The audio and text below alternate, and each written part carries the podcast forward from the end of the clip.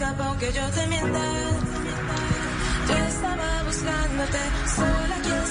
Bueno, entramos al tema Boca. Estamos preparados, Juanjo, para el tema Boca. Eso está ardiendo, ¿no? Por Uh, dentro eso está ardiendo. hay muchas voces para escuchar Ah. y mucha información para dar porque, como se dice, no sé si puedo decir una palabra que es una mala palabra en Argentina, no sé en Colombia. El tema, usted, usted me autoriza o no.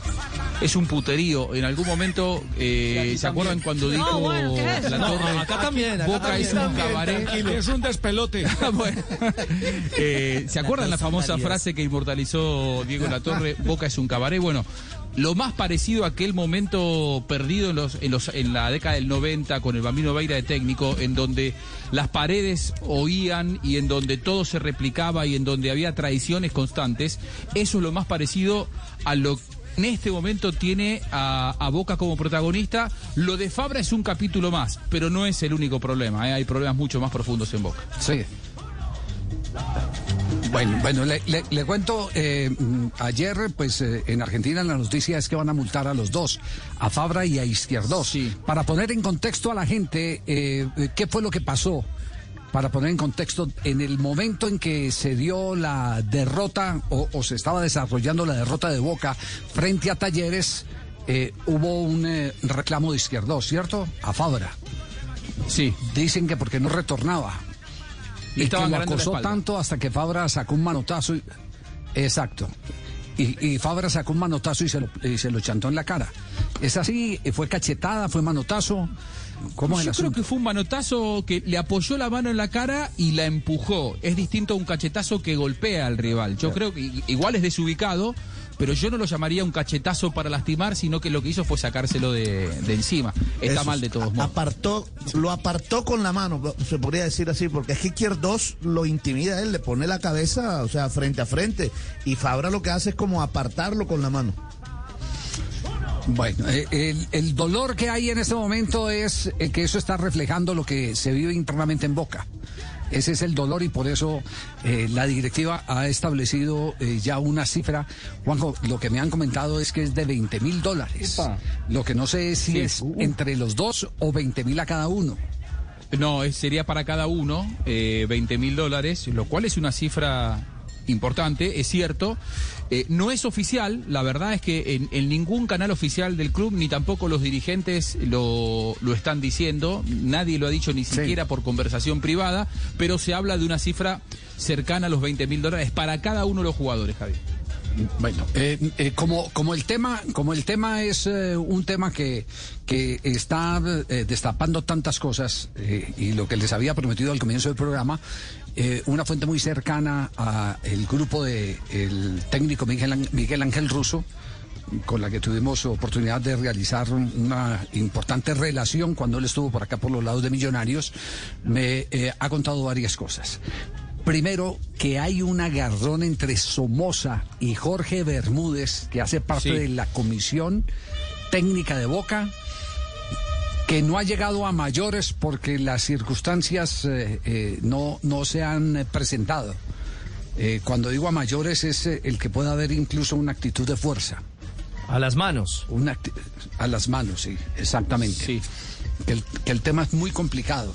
Eh, se de hecho, Somoza esa es el que sí. le habla al oído a Russo y le dice constantemente, vámonos de acá. O sea, hay, hay cuatro Es- situaciones que condicionan la continuidad de Russo en Boca. Una de ellas es que su círculo más íntimo en el cuerpo técnico, con Somoza a la cabeza, le dice constantemente, vámonos de acá, eh, tenemos que dejar este lugar, eh, creen que es conveniente no seguir en Boca por varios aspectos, entre otros, no solamente lo deportivo, sino también lo dirigencial y la relación con varios de los futbolistas, Javi. Bueno, ahí va, lo dirigencial va, va en este en este camino. Eh, la comisión técnica obedece a los eh, criterios de Juan Román Riquelme. ¿Cierto? Todo, obedece a los criterios obedece a todo, es Todo. exacto.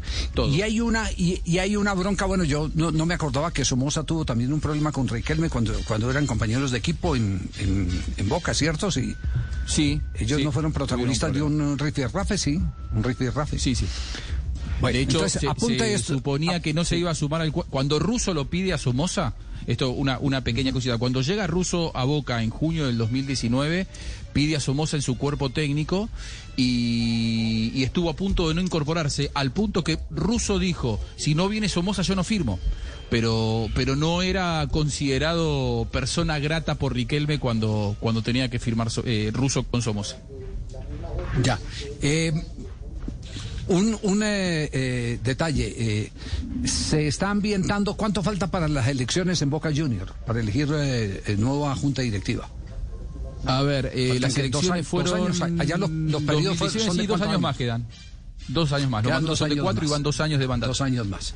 Bueno, como me, me lo contaron, lo cuento. Todo parece indicar que Riquelme ya no quiere ser vicepresidente. Quiere ser presidente. Upa. Exacto, quiere ser presidente. Y apunten eso, fecha y día. Hoy estamos aquí a 20, 23, 3 de de marzo. marzo. 23, 23, 3 de la 23 de marzo. tarde. 3 de la tarde, 23, 3 de la tarde. Ya la contraparte le tiene candidato para pelear el mando en Boca Juniors. Y, es- y está dentro de casa. y está en casa. Se llama Carlos Tevez. Upa. No. Tevez lo tienen preparado. El grupo, el grupo que va en contra de Riquelme lo tiene preparado para las elecciones. ¿Esto qué quiere decir? Eh, que en Boca la pelea no es eh, eh, con chequera, eh, sino con el corazón, que son los ídolos los que después se consiguen los patrocinadores. Son los ídolos los, que cauti- los que cautivan los votos. Son Y en los todo ídolos. esto está los metido que la política los- nacional, además, con porque. Tevez Sí. eh, es la carta de Angelici, que es Macri y gobierno actual de Boca, eh, impulsado por gente mucho más cercana al oficialismo político actual, que son los, los Kirchner. Es decir, eh, hoy a Tevez lo aguantan solamente porque su nivel futbolístico así lo indica, porque es ídolo de la gente, pero no tengan ninguna duda que eh, si fuera por esta dirigencia y por la bandera política de esta dirigencia, y porque además Riquelme nunca lo quiso a Tevez y Tevez nunca lo quiso a Riquelme, a Tevez ya lo hubieran echado. ¿Qué están haciendo? A los amigos de Tevez los están mandando a jugar a la MLS, a Minnesota. Lo mandan allá a la nieve, el caso de Guanchope Ávila, que hoy quedó confirmada su venta, siendo el delantero con mejor promedio golea- goleador en Boca, a Guanchope Ávila lo mandan a jugar al Minnesota United.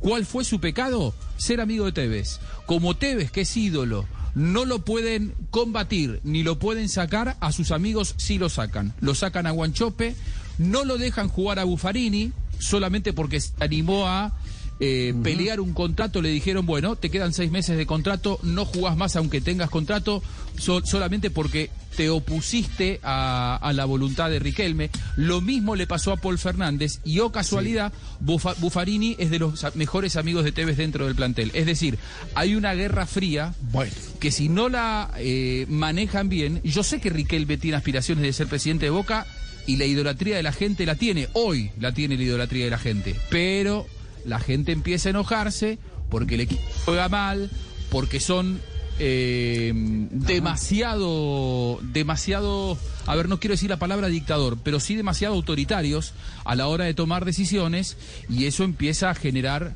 controversia hacia adentro y hacia afuera en medio de un clima político muy fuerte. Bueno, bueno. Entonces, ¿de qué juegan los colombianos? Porque esta es la otra parte de la película. ¿De qué juegan los colombianos? Los colombianos están, y es parte de la fisura que tiene en este momento Boca Junior, están del lado de Riquelme.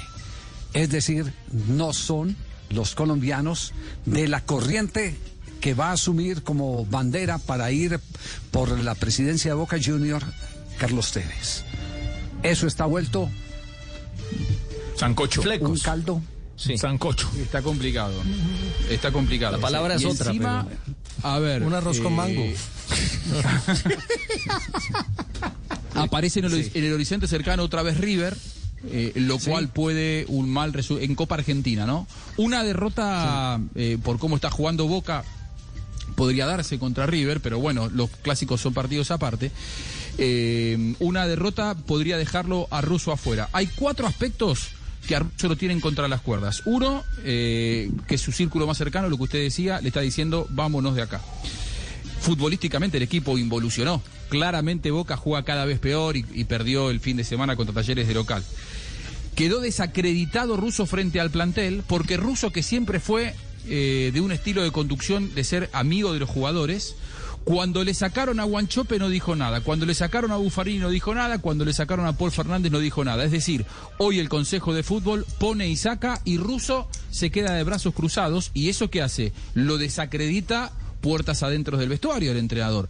Y además, el cuarto aspecto, perdió apoyo dirigencial, porque Riquelme, que eh, veía en ruso aquel técnico con el cual conquistó la última Libertadores en 2007, hoy lo ve con menos don de mando, con menos manejo de vestuario y con menos riqueza a la hora de armar y planificar los partidos. Es decir, no lo apoyan los jugadores, no lo apoya su cuerpo técnico, no lo apoyan los dirigentes y el equipo juega mal. Una derrota contra River en Copa Argentina a mediados de abril puede llegar a ser el detonante para la salida de Russo. Bueno, vayan entonces con año y fracción, casi dos años de anticipación, haciendo los afiches. Carlos Tevez, candidato a la presidencia de Boca. Apunte- apunten la fecha y la hora. Estamos en Blog Deportivo, un nuevo corte comercial. Volvemos en instantes con ustedes. Una pausa, que regresamos, vamos. Blog Deportivo en Blue.